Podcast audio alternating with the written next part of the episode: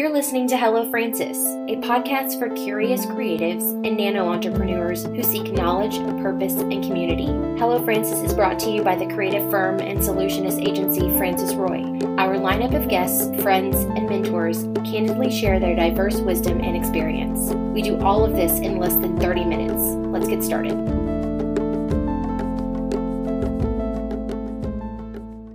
Hi, welcome to Hello Francis. I'm Janae Erickson.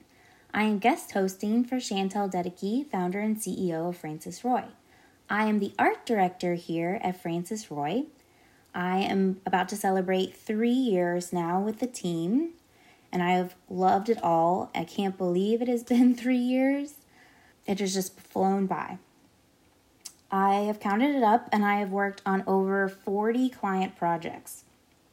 Anything from branding, rebranding, social media, websites, ad campaigns, documents, magazines, animation, and so much more. I am always looking for inspiration. So I thought I'd share with you how I find my inspiration. I am a very visual person. I wish I knew this when I was younger. Would have drawn out everything I ever needed to memorize. But uh, now I know that I definitely prefer reading books to listening to them. I have to see song lyrics if I ever want to try and remember what they say, uh, which my kids find very entertaining. I loved scrapbooking as a kid, which makes perfect sense. Cutting up all the photos, arranging them on the page, using all the stickers, the stamps, those fancy scissors that would cut special shapes like zigzags around your photos. They work terribly, but I loved them. So, one of the obvious places that I draw inspiration from is Pinterest. Pinterest is like the digital scrapbook that I always dreamt of. So, when I'm like lurking for inspiration for a project, though, I really don't like to go in the obvious direction of typing in like event graphic or logo design, mostly because you'll get really trendy things and it's not really what you're looking for. And I like to try and think about other creative industries and see what they're up to. So if I do need a graphic for, say, an event, I'll try and go look at wedding invitations. Because wedding invitations have certainly changed over the years, and there are just so many gorgeous options. So I like to look at those and see the different layouts that they come out with and artwork that they incorporate. Sometimes they incorporate photography, or I'll look at concert posters for something a bit edgier. And I just like to look around and see outside of the brand, outside of everything, just looking at different creative in- industries and seeing what they're up to and what it looks like and what I can be inspired by. Another thing I like to look at is uh, tattoo artists because they also kind of think outside the box. So if I needed to draw a wave for a client or something adventurous, I would look for an adventure tattoo. And there's so many like line tattoo artists, and uh, now there's watercolor tattoo artists, and there's just a whole slew of beautiful artwork out there and it can really inspire me. So, of course, I like looking at all the different types of art on Pinterest, mostly illustrations because I'm also an illustrator. And I love looking at paper art, uh, the, the kind where people cut tiny pieces of paper and then put it all together to make a beautiful piece of artwork. To me, must take so much time and love and dedication to get those pieces in the right spot. And I just, it's so beautiful when they do it. I just love looking at it. And then, of course, you know, you click on something on Pinterest and then they show you what's like it right underneath. So Pinterest just lets you dig deeper and deeper and deeper within itself, and you could really get caught up in there. So, another place that I find that I draw a lot of inspiration from is actually concept art. I love, concept art can range from rough sketches to like fully stylized artwork pieces. And I love it because it's not only is concept art in movies, but you see it in fashion, fashion sketches, you see it in interior design. They'll sketch out those ideas before anything's implemented to get that color palette right, to get the layout right, the textures right. I love it all. I remember watching as a kid that behind the scenes of the making of The Lion King, and they brought in real lions for the artist to sketch.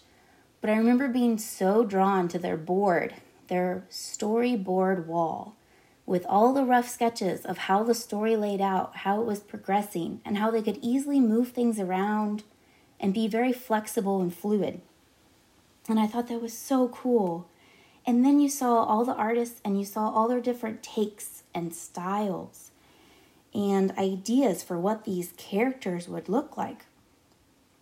And I mean, most of them don't even show up in what the finalized movie looks like, but it's still such a beautiful piece of art.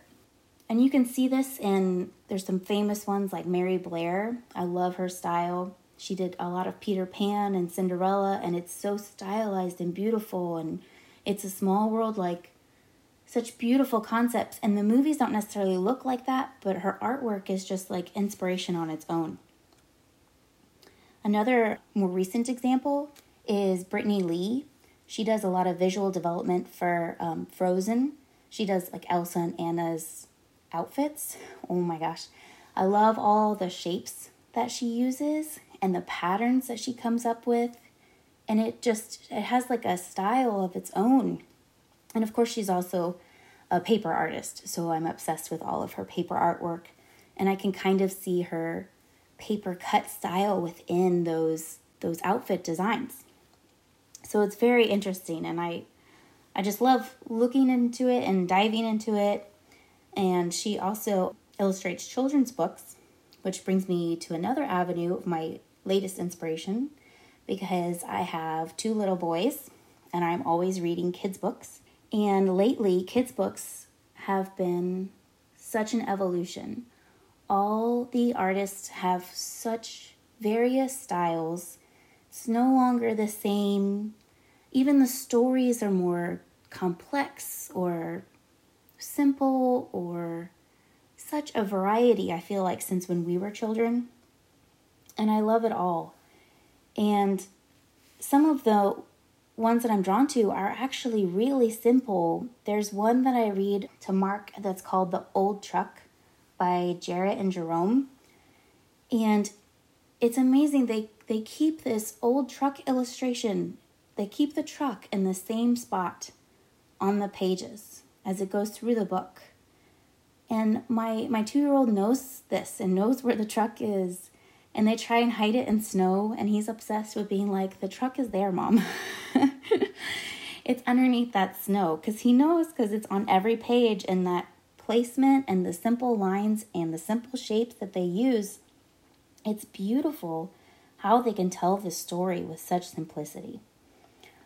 So after all of that uh, another way i find inspiration is actually getting away from everything I have to get away from the computer. I either get outside or I love car trips. I can stare out the window, it clears my head. All of a sudden, I am so inspired and can think of a million ideas and plans. So I have to have a sketchbook whenever I'm on a car trip, or at least some way to write down all my thoughts and fun ideas.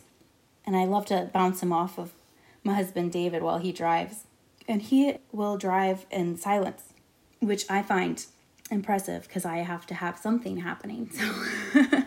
So I like to listen to podcasts or music or something, but I'm still uh, when I get inspired, I have to pause it all and I have to and I think about it and I start sketching or I start writing and I have to get it down. I have to get my thoughts down. I have to get organized. And I'll just let it take me. And it's kind of like getting kind of getting in the zone and can kind of find like an inspirational zone. And of course, it's not always a car trip. I can also find it at home, but it would have to be, you know, some quiet time away from all the just a pencil and paper. And sometimes I will do it on the computer and I'll have my Illustrator open and I'll start with just some simple text. And then from there, I'll have an idea, and I sometimes I even know it's not the best idea, but I have to just bring it to life to see it.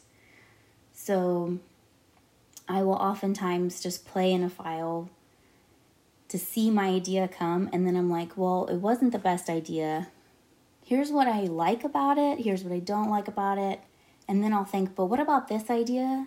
And move right on. Because honestly, it's not about necessarily like having the perfect idea the first time. It's about getting it right. So I wanted I want to explore and maybe there's some elements from my first idea. Maybe the first idea is the worst.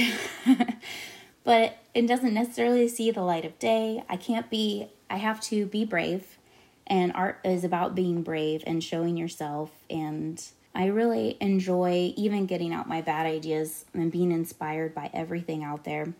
So I would be interested to hear what inspires you.